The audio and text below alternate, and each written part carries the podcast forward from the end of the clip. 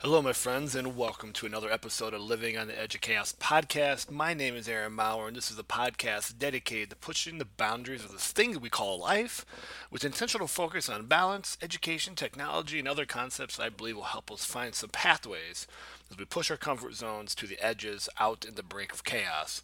And my goal with this podcast and all future episodes is to bring to light ideas, questions, people, and books that are going to spark new ideas for positive change and growth within ourselves.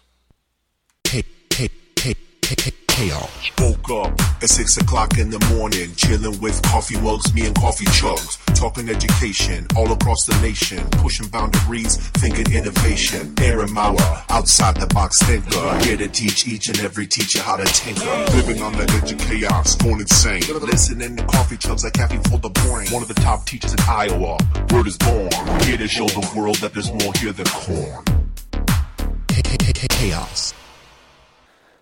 Hello, everyone. How you doing? Welcome to another episode of Living on the Edge of Chaos podcast. This is Aaron Maurer, and here we are with just another outstanding guest, one that many of you um, are going to be quite aware of uh, once he introduces himself here in just a, a few short seconds. And if not, like I've said with several guests, but this is truly one, especially if you are educating a classroom, that you need to get into your resources, your PLN, uh, whatever structures of social media and, and website collecting that you do. Um, this guy has a plethora of resources and helps. And I think one of the things that separates him from, from many people who do a lot of great work um, is his work and his tips and his ideas and all the stuff that he creates um, not just with him, but all his colleagues that he works with. Is it's real and it's practical, and so um, I just know in my job working with 21 school districts on a day in day out basis, there's a lot of great ideas out there, um, but it's sometimes hard to make it work in the reality of teachers who see lots of kids and the time structures and everything else. And uh, this guest here, I think, has the ideas and the visions to actually help you with the realities that we're all facing as educators. So, uh, enough of me rambling on because I could sit there and just talk all day and no one wants to hear me talk. Um, AJ, why don't we start off with introducing um, who you are, what you do, and just kind of a quick backdrop for those maybe aren't aware of all the amazing stuff that you do. Well, man, thanks again for having me on, Aaron. I'm excited to be here and uh, just uh, yeah, talk practical, right? Talk uh, stuff that actually that we actually can use. Um, and and you know, for me, I personally, I started off as a uh, middle school language arts teacher, uh, and then moved up to the high school ranks. And then for some reason, my school district thought it was a good idea to make me a K through five instructional coach. And I, I remember like the first day I was in a first grade classroom, like, what is going on? right? Like this is this is unbelievable, right? Um, and so then we went one to one, and I was became a K through 12 technology staff developer and coach, and uh, then I joined the dark side of administration. I've had all different types of uh, administrative roles: curriculum, technology, director of learning innovation, uh, and also uh, work for Graduate School of Education at University of Pennsylvania, uh, teaching some online and blended courses for the Penn Literacy Network. Um, in the midst of all that, I happened to kind of you know catch the writing bug, and uh, we'll talk about that a little bit. But have written a, a number of books. Uh, some of the most recent ones, Empower launched the PBL playbook. Uh, that are really focused on student agency ownership and actually, you know, learning through through doing. So um, everything that I write on my blog at ajjuliani.com uh, and podcasts and those different types of things are all accessible there. But yeah, I'm excited to have this conversation with somebody who's working with teachers day in and day out, and, and you know about not just the the clouds but the dirt, right? right. right? Yeah, yeah. Yeah, I like that. Not just the clouds, but the dirt. I, my wife and I, my wife's a teacher too. We always talk about, you know, there's there's theory land and there's reality land. Like anybody can make anything in theory land look amazing, and then you throw in the 30 variables of 30 students in a classroom and the random fire drill, and uh, the kid decides to throw up, and anything else that you know, all the things that come, and now all of a sudden, like this theory land stuff just isn't working. Not that it's a bad idea. It's like holy, holy buckets, and so uh, I like that clouds and dirt. It sounds a little, little, little cleaner and nicer. Sometimes they, the theory versus reality can sometimes upset some people, especially if they live in the theory land. It's like I don't I don't mean it offensively. I'm just saying like these ideas don't always work in a day in and day out structure of of, of education. You know.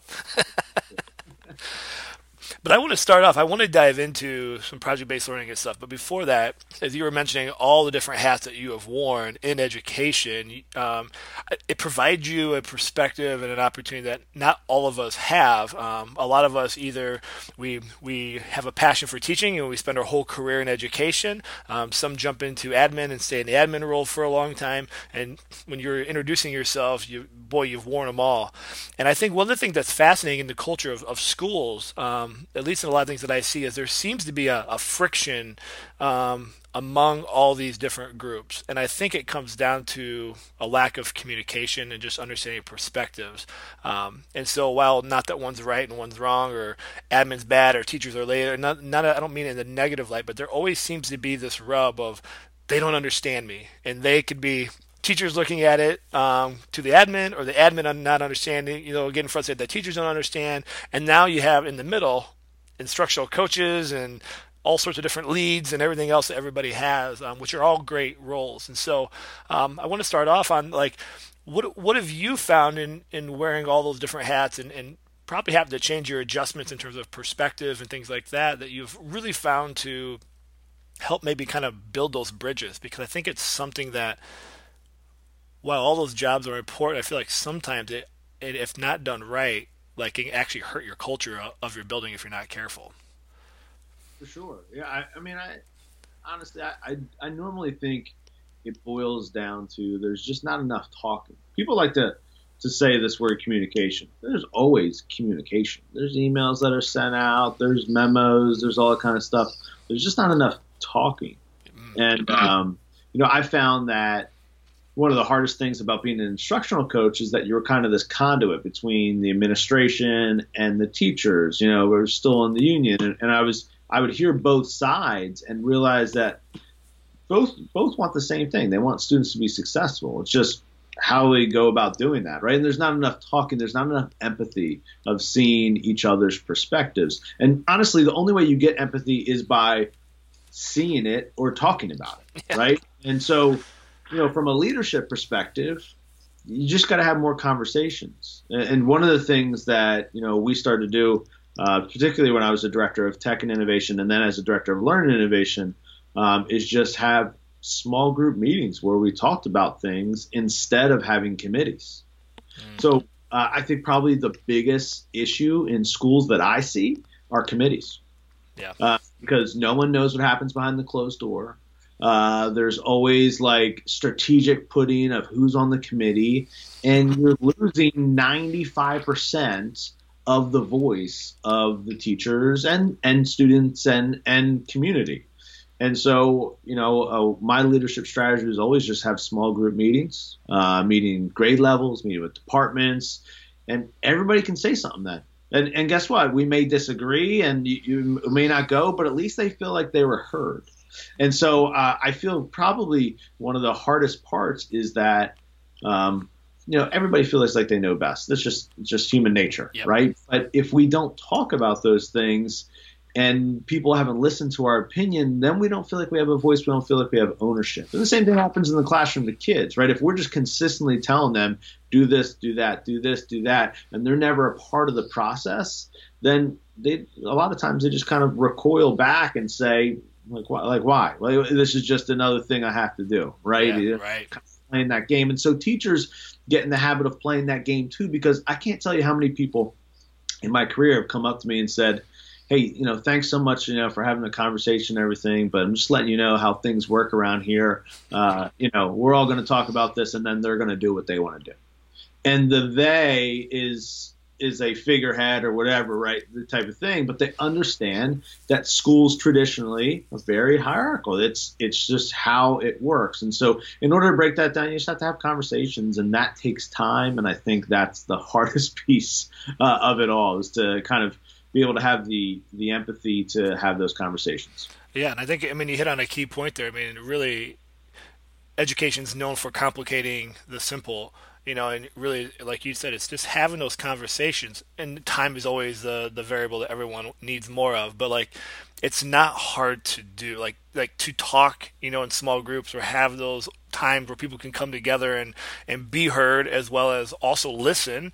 Um, doesn't require money or resources. I mean, there obviously is the the structure of trying to find those opportunities, but you know, you don't have to go out and and reinvent the wheel or you know try to do all these things that were you know we we like to come up with another acronym, another buzzword, another you know three year model initiative where really it's like, how about we just come together and speak like. Stop what a riveting conversation, you know, and, and, and, and opportunity, like something new, but yet it's, it's less and less, you know, I think, and that's, that, that's something that's um, unfortunate that can eliminate a lot of those barriers that, that a lot of us face. Yeah. I think, I think committees are the worst model. And uh, I think a lot of times they were a model that was in place before the technology has been created for, to allow a lot of people um, to have opinions and, and talk and those different and there's there's tons of tools out there you know that that help you have these conversations with people in digital formats as well. You got to go to people. You can't ask them to come to you. And uh, anytime you create a committee what you're doing is creating more friction. Yeah. And i think that's again i think what people think is that they're getting a sampling like almost like the electoral college but you're not. right? That's flawed, and so is every single committee. And there's no. It's it, to me, it's the easy way out, uh, but it's not the best way to do something. The best way is talking to everybody. Yeah, and, and have a voice. And so then, how do you translate that then into the classroom. So I'm, I'm trying to make a, a, brilliant segue here. It's not going to be very brilliant into like the project based learning of, you know, as, as, as, we're trying to figure this out as adults, this is also the, the key skills that we need to figure out how to instill with our kids. Um, you know, we always talk about we need kids to be able to think on their own and be, a I mean, all these things, you know, if we were to do a, you know, a, a brain dumping of what it is to be the ideal graduate, um, we're going to come up with all these brilliant things. But then unfortunately, it doesn't always happen in the classroom. What we think we want and what we really want out of kids and our actions in the classroom don't always align um, for a variety of reasons. And so, you know, as we're trying to figure, you know, have this conversation about as professionals, how hard it is for us to speak together in person to eliminate some of these barriers. How do we move that into the classroom so we can start doing this with kids? And so maybe it isn't so foreign when they actually get into the workforce and actually have tasks they need to solve, whether it's in the classroom or you know outside the classroom or when they get older and, and enter the, the, the workforce. And so, what are some things that you have done or seen um, with schools because you get a chance to work with all sorts of people all over the world? You know that that culture, that classroom of getting people to once again listen and speak um, when we're kids.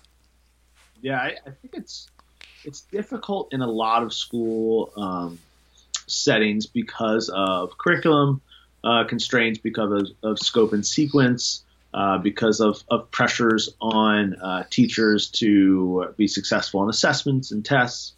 And so I, I think part uh, there's two answers I think I have here. The first one is we got to start really small, right? So if you want to start with project based learning or something that you know has kids doing more than just kind of like regurgitating information don't do a six week project. Do a two day project. The outcome the product whatever kids create is not going to be as good potentially as it might have been six weeks but the process is going to be a whole lot better. Mm-hmm. and uh, you're not going to feel like you're stressed for time and they're not going to feel like they have this dip and they gotta you know like group work in two days it's much better than group work in six weeks. Yeah. Does that make sense? Like research done in two days is much more doable than research done in six weeks. Yeah. Creating something in two days is much more doable than creating something in six weeks because we already put that time constraint and we're like, all right, if I have two days, all I can do is make a video and I'm just going to have to do different takes because I'm not going to have a chance to edit it. So now it's taken that out of the play, right? Like there's all these different types of things yeah. that, that into play when you limit time. But for teachers, what that also does for us is it makes it doable. Right, it, it makes it um, something that is like, all right, I can still teach this other stuff, and I, I see people talking about project based learning, all these different types of things, and like they almost want people to completely change everything they're doing. Yeah. And go this whole route. And and oh look at the research. Yeah, sure, the research is there, it's compelling, but it's not the reality. That's great. There's lots of things that are research backed and we don't do in schools because we have constraints. So for me, I'm always like, choose a small thing. Like maybe it's maybe you can't do anything all year because of how rigid it is until testing season comes because then you're not allowed to give homework or any of that kind of stuff. And it's a perfect time in the class to do something that's a bit more creative right? Uh, the other piece though that i think is often missing is we tend to do this like by ourselves and that doesn't work either right? Like you know like close the door i'm going to do it by my you got to find a partner in crime you got to find someone that you can talk to and be like, how did that work for you? Like my kids were losing it, or this one little tweak that I did made it so much better, or you know, oh, how are you thinking about grade? Like you have to have someone to talk to as an educator, right? You have to, right. and it doesn't have to be in your PLC, your department, or whatever. You just need a partner in crime. It doesn't even necessarily need to be in your own school. I think it's great if it is, but you just need someone that you can talk to. I, I think I really struggled um, getting started in project based learning when I first started because I would give like 15 steps for kids to do and a really detailed rubric, and it came out as all the exact same thing. Yeah. Chris Chris Lehmann calls that recipe based learning, right? uh, and, and then I joined the Flat Classroom Project with oh, yeah. Davis and Julie Lindsay. Yeah. And guess what happened? It was so much better because I had other educators to talk to. I had people that were better than me at doing this that I could learn from. I could bat ideas around. My kids, like, that transformed what I thought was possible. Um, because I had someone else to talk to. And so I think that's those are two huge things. Start small and find a partner in crime. Yeah, I mean, complete sidebar here. Of this was not the point of this conversation, but you said flat classroom. Boy, a trip down memory lane. I'll have to go back and look. I wonder if we are in the same cohort because I had a very similar storyline with you. Oh, except for I was the opposite. I was the educator that um, had everything so wide open. Like, here's this thing. Let's just I'm pushing you in along with myself, and we're gonna we're gonna we're gonna sink or swim. And but that's just how my brain operated. And then I moved into the flat classroom to try to build some global awareness, try to make stuff authentic. I think that was even at a time where I don't think people were even talking about authentic learning. Like now, the word authenticity is everywhere. Um, but back in the flat classroom days, I'm not even sure that you know, I might have to go back and look at the structures. And um, I remember like that provided me like one some global connection to working with teachers who were doing great stuff, but then two like oh maybe I need to have some checkpoints along the way to make sure make sure the kids are actually learning um, and not like fake sick because they're so stressed out because you know Mr. Maurer decided to solve all the world's problems in, in a sixth grade classroom in, in four weeks. Um, so that, that, it's so funny that you mentioned that. Now I have to go back and try to. Oh, I've got my assignment saved somewhere. Um, yeah. But, yeah, I digress. But that's oh man, I have to. I'll put a link in the show notes for those that are going. What is the flat classroom? Uh, yeah. Because there was uh, some amazing opportunities there. I'm sure it's all over the internet still. But um, Okay, so you're talking, we're, we're talking about this and, and these ideas. And so, I, another thing that I think comes up, you were talking about constraints that, that the educators face, whether it's within a school system or district or state, whatever the, the, the things might be. Um, and, and one of the things that I know a lot of schools that I work with face is there are teachers or there's grades or schools that want to do project based learning. They're trying to figure it out.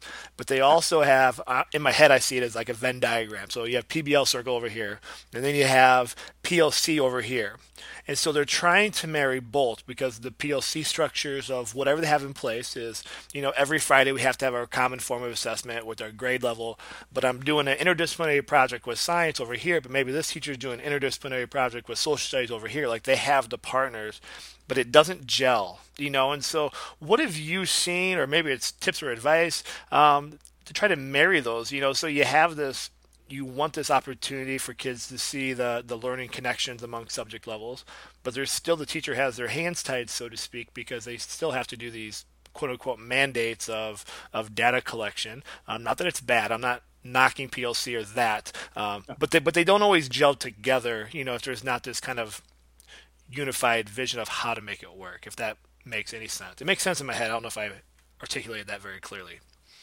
Yeah, I I think part of uh part of it is this is this is personal too. Like I, I think when I was given a more summative type of assessment, I thought that I had to teach a certain way in order for my kids to be successful in that. Mm. I was completely wrong. I mean, if if teaching to the test worked, we'd have a whole lot of schools with a lot better scores. True.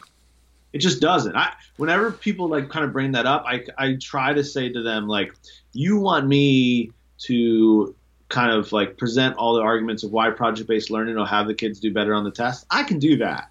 What I would like you to do is present to me why teaching to the test will have the kids do better because there's there's not much research out there or backing to actually show that. And so I think um, some people believe that if you do project-based learning, that it has to be this authentic assessment.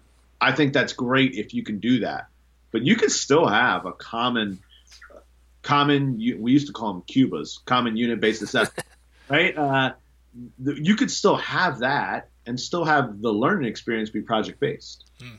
Um, so the both can coexist do you want to have something authentic at an end, a product that, yes, of course, but just maybe you can't, right? Or maybe sometimes you can. Uh, and the other piece is a lot of times we just think too big. I, I mean, honestly, yeah. that is that is a lot of the reason for burnout. It's a lot of the reason. I'll give, I'll give you this. I'll give you this example. If uh, if you had six weeks in a unit, right? A lot of people would say, all right, let's do like a project project for six weeks. I would say have six one day projects in that time, and your kids are going to learn a whole lot more than if you had a six week project. Mm. What what happens though is that we don't have that fancy product at the end that we all hang our hat on. Right. And to me, it's not about that final product it's about the learning process that happens how many standards you can hit in those activities and i would you know uh, to me it's just a it's a project-based learning experience because you're doing something right um, but that to me is the big shift and you know when i wrote the pbl playbook we got like 50 some stories of teachers doing different project-based learning experiences in there some of them are big epic projects other ones are just short, did it in a couple days. And that to me is the missing piece in all of this with the PLC and, and PBL kind of Venn diagram, which is stop thinking it's got to be eight weeks and tie in every single interdisciplinary and everything like that. That's great in a perfect world. If your world doesn't allow you to do that, then change it, right? I mean, change yeah. change your expectations of what this could look like. But a lot of what's written online, a lot of the videos that people see, if they go to the Buck Institute, they go to they see these huge things, and so they think that that's the only way to do it. It's it's not right. There's there's lots of other ways to do it, and I think that's what holds people back. You still can do your common base assessments. We do so in, in my district. It's you know it's it works, right? You yeah. know it it can completely coexist. I think I mean I think I'm so glad that you phrased it that way, and I hopefully every educator listening is nodding their head uh, because I think what's something that's so important for us um, is to give ourselves permission. Um, that we don't have to have the next project, the next lesson plan that makes it on the front page of the newspaper in a good way, um, you know, or the next viral hashtag. Um, and I think as you know, we all go to these different uh, aspects to try to find these answers and solutions and examples.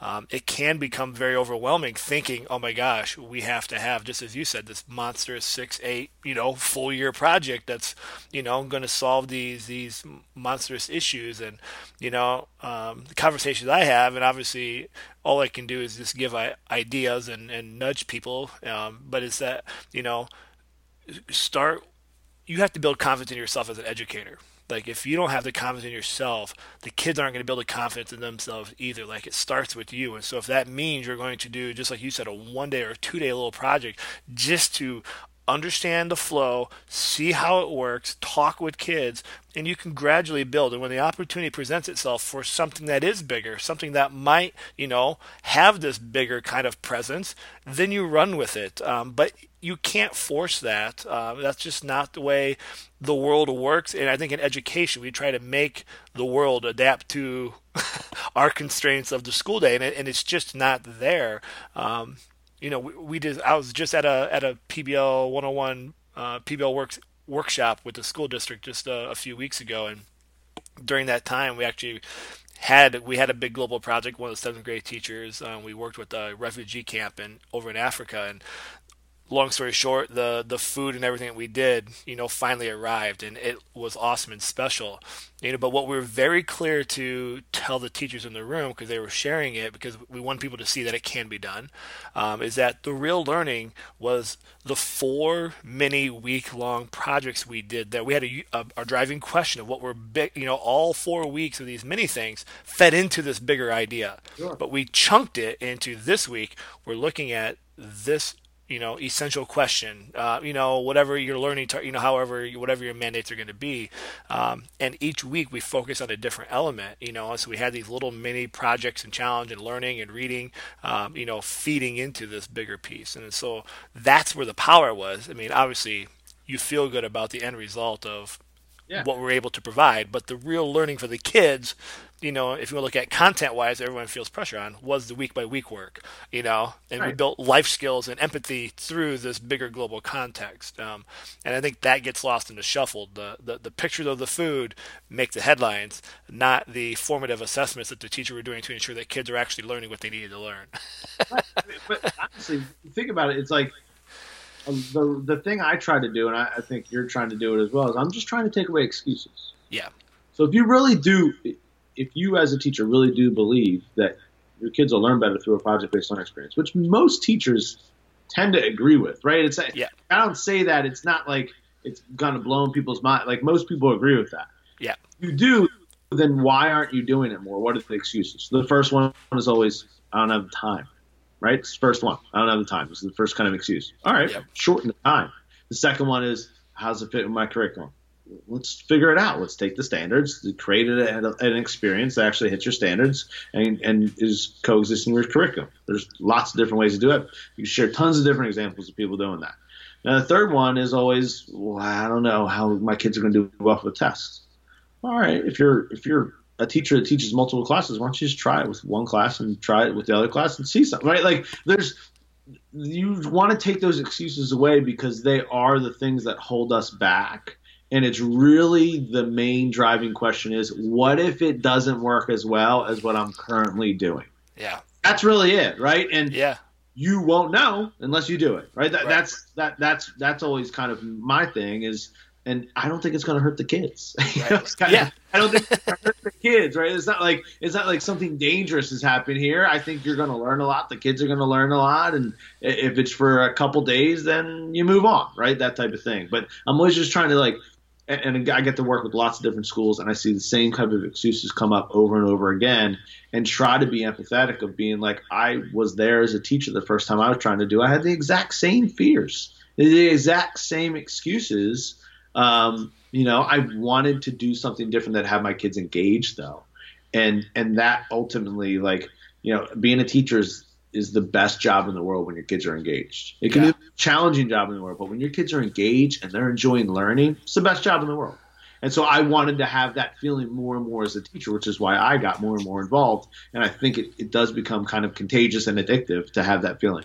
Yeah. So I'm I'm curious then as as you're sharing through this and um, so let's let's let's go through a scenario. Let's say it's not a two day project. Let's say, it, but it's also not an eight week project. Let's say it's somewhere in the middle. So you're kind of you're feeling good. You got your feet wet. You got excited. So you're somewhere else to say say two to four week project, um, and you're trying to leverage, try to get to the end point of whatever the the end piece is going to be of the project.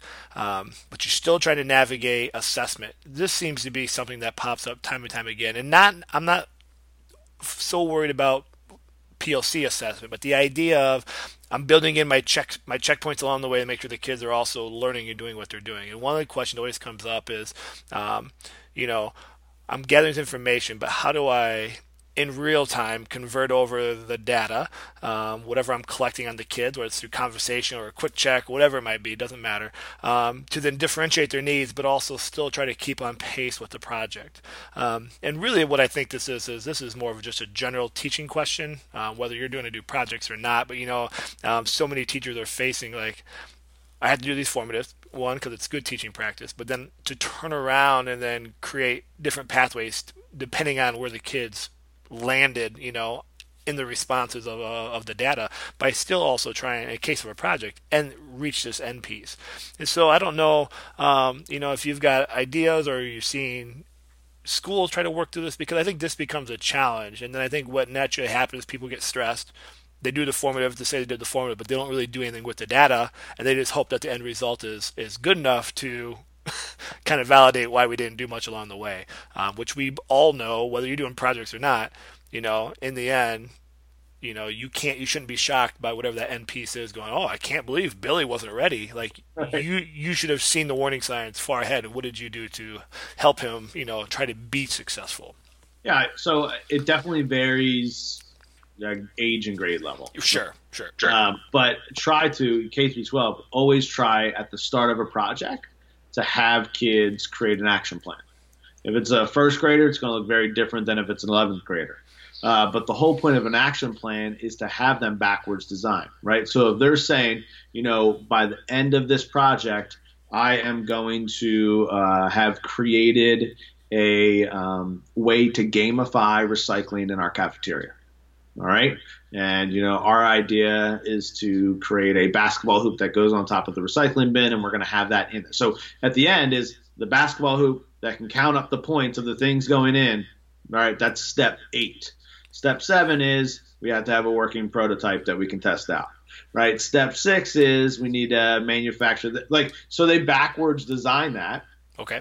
Just an action plan. We have these templates inside of Launch and Empower. We wrote both of them. Um, and basically what that allows the teacher to do is so we have the steps and then we basically say all right when are these going to be completed by? We got four weeks. What are the dates we're going to have this? Sometimes we give them the dates other times they can plug them in right? All right who's going to be working on this? What do you need? Put that down for each step. What are potential barriers? Put that down for each step. And then on the last one we just have have you conferenced with you know your partner group you have an accountability group. We always have like a group that's accountability or the teacher, you know, on those. So now as a teacher, I have a copy of that. They have a copy of that. We're on the same page. We know where they're going. Mm-hmm. They know that we we're, we're, there. So it could be day five, and I know where Aaron's group is supposed to be. So when I walk around the classroom, I'm not walking around blind. I'm walking around with it right in front of me, knowing where they're supposed to be, and when we have a conversation, we're on the same path. It's almost like when a principal is doing a walkthrough of a teacher, and the teacher has previously said, here's what I'm going to be doing in my class, and the principal knows, and now they can have a back and forth conversation. It's so much better because now they both, it's not just they're walking in blind, right? They have a back. Yeah. Same thing here. So conferences happen quicker and much more naturally. And so that formative, you know, uh, kind of conversation is actually really telling because now you can see, are they on track, right? Um, the other thing that we do is that we have kids use the grit rubric. I don't know if you ever seen the grit rubric before. You ever seen that? I don't think I have, but I'll definitely uh, make a note to check it out though. Somebody's, you know, listen, just Google it, uh, G R I T, the grit rubric. It's a process oriented rubric uh, that was developed by the San Francisco College Track. G stands for guts, R for resiliency, I for integrity, and T for tenacity uh, and it has three different indicators of, of kind of what they're doing there. And it is a self assessment rubric. Uh, when we do it with like our K1 2 kids, we read it to them a lot of times and have them highlight or put a sticker of which area they think that they are. Uh, when the kids are older and they can read, we just have them highlight. Now, as a teacher, I have their feedback if I disagree, Aaron said, "No, nah, I think I'm a three here in the uh, you know the resiliency. Not only do I have resiliency, but I help others have resiliency. That's kind of like the three. I'm like, Aaron, I haven't really seen you help anybody else, right? Could you tell me about a time where you helped somebody? Now again, the formative is a lot has a lot more meaning because it's about the process. Mm, we're assessing, we're assessing the process. We're assessing the learning. In those checks now as a teacher, I am really being the guide there, right? I'm facilitating the learning and I'm seeing where people are at. If there's specific standards or content that I want them to learn throughout the project based learning experience, I would have short retrieval practice formative quizzes for them to take along the along the way. There's nothing wrong with that all the science says retrieval practice is one of the best things we can do to improve learning.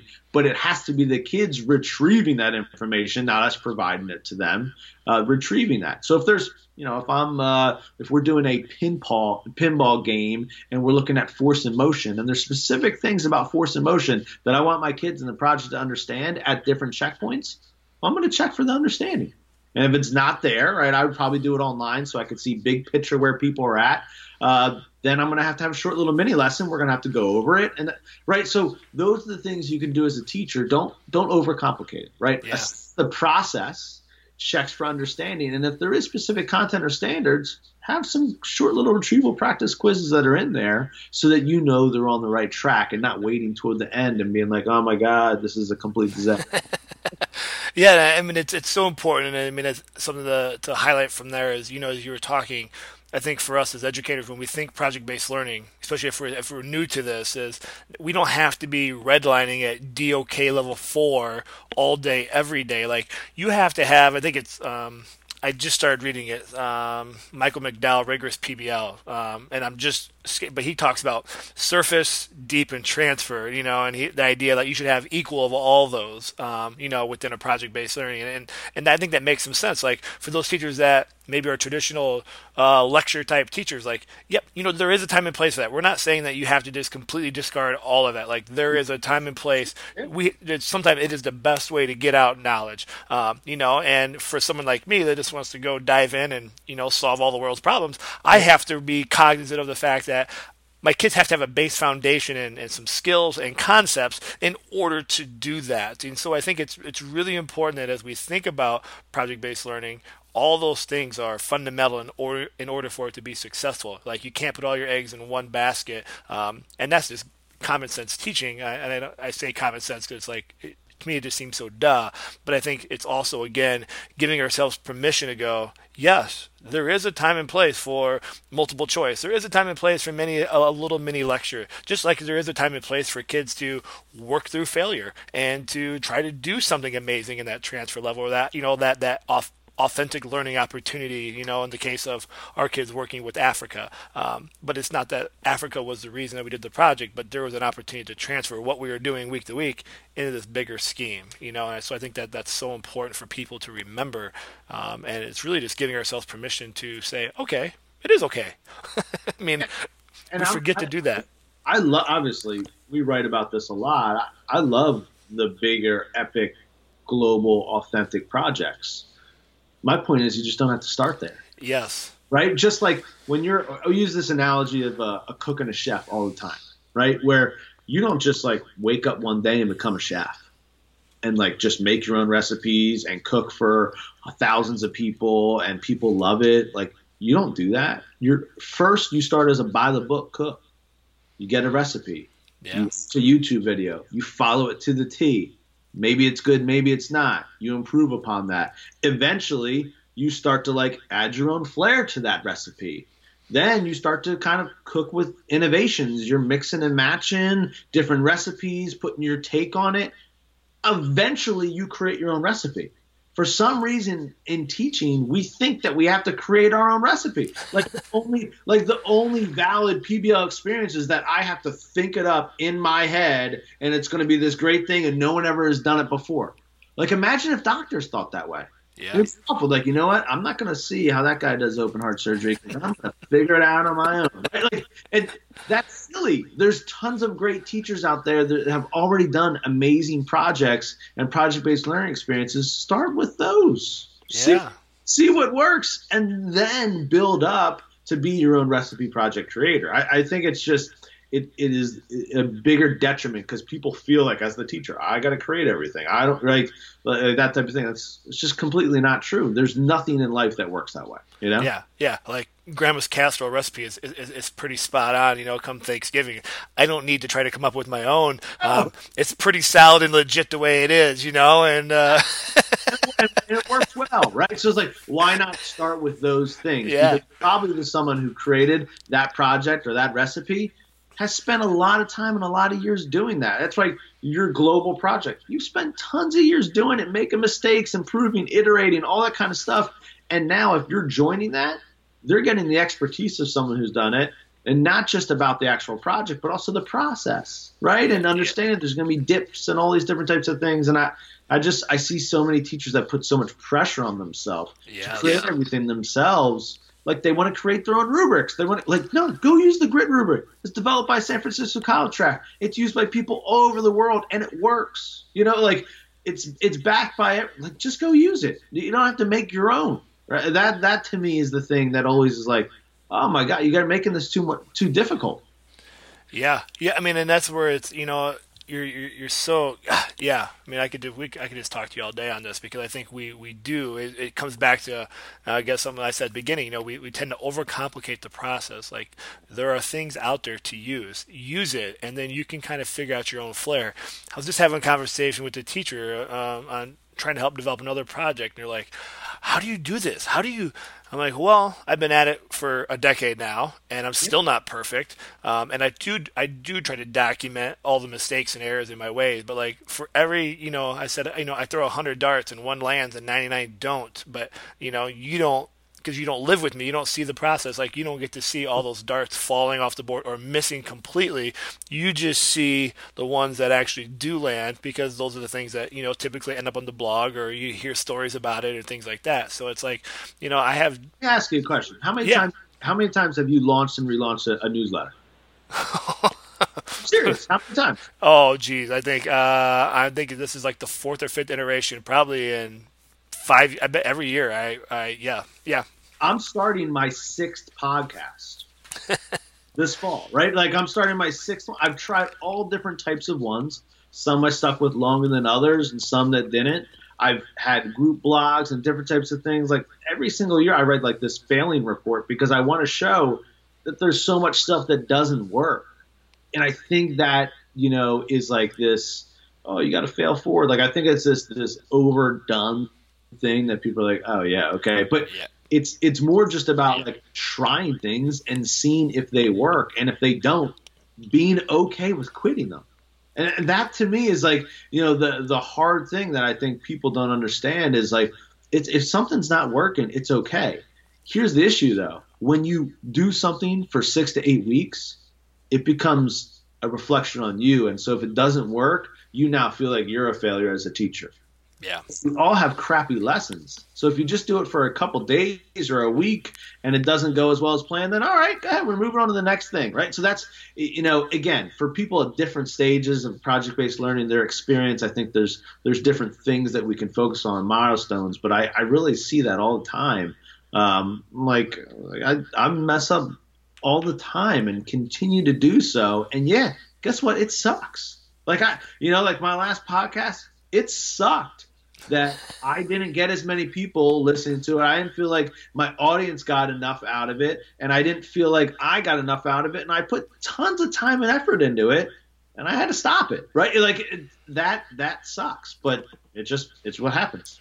yeah. And I mean, I think it goes back to something that you said several times that I hope people really, really take away from the podcast is like this is why, especially if you're starting, to start small, to find out what works and doesn't work, and so you don't get into an eight-week project. You get four weeks and go, oh boy, this ship is sinking fast. And now what do you do for four weeks? You can't depart because kids have already invested. Whether you see it sinking or not, they've invested it. So it's very hard, I think, sometimes to get out of the way. So it's very hard just to, to shut it down, um, and that just doesn't. It's that's a that's a hard pill to swallow, especially when you've put time into it. Well, I think it goes back to start with the one day, two day, build into a week where you can make those adjustments. And if it doesn't work out, you haven't really lost a whole lot in the scheme of the big picture. You know, I mean, I think about even like my own podcast. Um, I love podcasting. This is the year that I've really decided to like just really hammer it and do it to the best of my capability and see where it takes. But if you look at the journey of this podcast, it's been ongoing off and on for five or six years. And hmm. I went back and listened to one of the first ten episodes. I had like a, a repeat guest, and I, I couldn't even I couldn't even finish listening to it. And I just wanted like apologize to the guy like I am so sorry that I dragged you. I don't know why you said yes to me in the first place. Uh, I'm glad you did, but good God, was it terrible? And I'm not saying I'm perfect now. I mean, this you know, uh, it's not like the, this podcast pays bills and you know, and you know, and was like millions of people are listening, but like I gain a lot from it. But man, it, it, you could look at the start and stop points of when I was like, okay, this is just not not working for me. So it's it's you know we all have it, and it's and kids have that as well. I think that's and that's the other piece is like understanding that the kids are going through the same thing when they're doing a project based learning experience. They're feeling the high of the idea, and they're feeling the high of the ideation, and then all of a sudden they got to do it, and they're like, oh, this isn't going as I thought, as I envisioned. Right? Frustration happens because our reality doesn't meet our expectations. Yeah. And Yeah. that happens for teachers and it happens for kids. We have expectations that it's going to go this way. The reality is it goes this way, and all of a sudden we're frustrated. And just understanding that that happens to every human involved in the learning experience allows it to be a better learning experience. Yeah, I mean, I think we look at it too. Like when you read like stories of makers who are like professional makers, you know, whether they're doing prop design for Star Wars or whatever it is, you know, they always talk about we have this end piece, we build this prototype, but then the end product never actually lands the way it is. Like, so you can't. I mean, as much as we try to make it be that, um, it's just not practical. Sometimes it exceeds sometimes it doesn't and sometimes it veers so far left but still in a good way and so uh, you know you you can you can project it out but you have to be willing to come to terms with that fact that it's not going to be like what it was when you had the idea pop up in your head at two in the morning when you couldn't sleep I want to be respectful of your time because I, I could literally talk to you for hours. This has been so good. Um, but you know, as as we kind of kind of wrap this up here, because we could talk PBL. Obviously, you've written several books and you've got all sorts of online courses. So it, there's there's so much more to this, more that you can provide in just in a you know a, a 60 minute chat. But the last question I have for you, and then we'll make sure we get links to all the stuff where they can find you is, um, you know, what are some of those because you've written books and you've got the podcast and you've, I mean, you've got all these platforms of things. What are some of these unwritten, I don't want to call them rules, but unwritten tips that, you know, as, as, as people can read about these things, you can go to PBL Works and High Tech High and Exponent. I mean, stuff is everywhere. Um, but I'm always trying to like, what are these unwritten things that no one's really tackling that are still essential in order for a project to actually be successful? You know, I mean, I think it's, I'm not going to say easy because that's not fair, but like people have templates and there are, you know, there are these things that you can kind of follow and model, but I always think like sometimes there's some ingredients that no one's really, really tackling because it's a little dicey maybe, um, that without those, the rubrics and the templates don't matter. Yeah. Um, you know, I, I think uh, part of part of the I'll, I'll, I'll share a couple things. Uh, first thing is don't start with the standards. Start with a reason for learning. So start with a compelling reason I like that. because we're constantly in an attention battle with our our students. They can pay attention to more things now than they ever could before. Uh, they've got more things just vying for their attention. So if we're doing something in school that is not relevant, not meaningful, and they don't have a real reason, a compelling reason, then they're probably going to pay attention to something else. And you can't learn unless you're paying attention. And so I would start there, compelling reason, and then you know, and the compelling reason could be a product, it could be a problem, it could be empathy, it could it could be a lot of different reasons, right?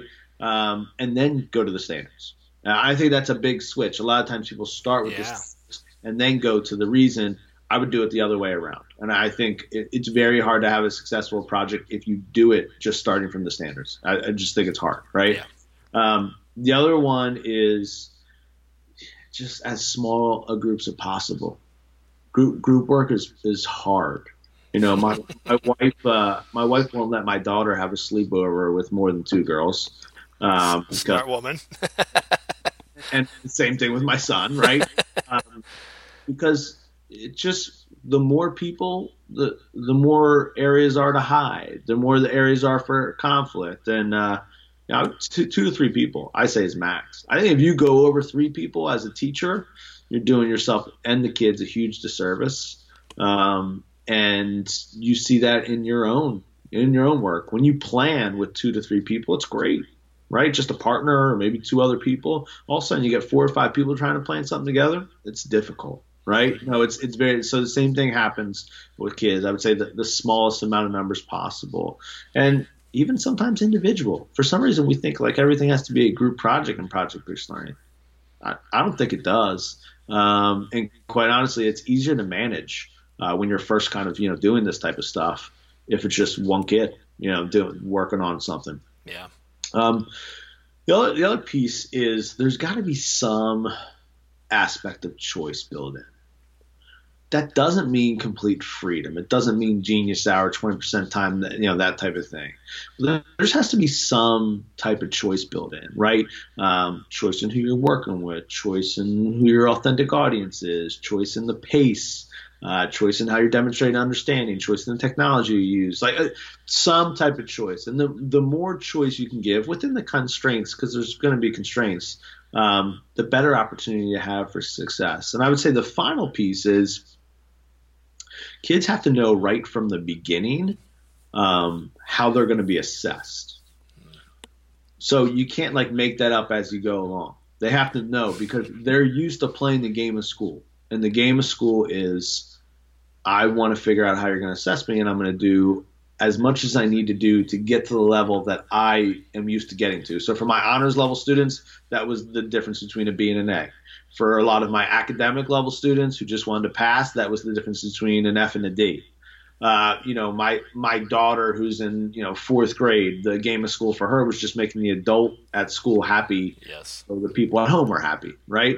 Um, so to me, like letting kids know that all right we're grading your process here and the final product's not going to be everything um, so those are those are a couple things that i think are are really key and uh, sometimes go underlooked i love it i mean i think those are all things whether you're deciding to leap into the world of project-based learning or just really kind of think about your philosophy of, of, teaching and education. I mean, those are things that are applicable to anything we do.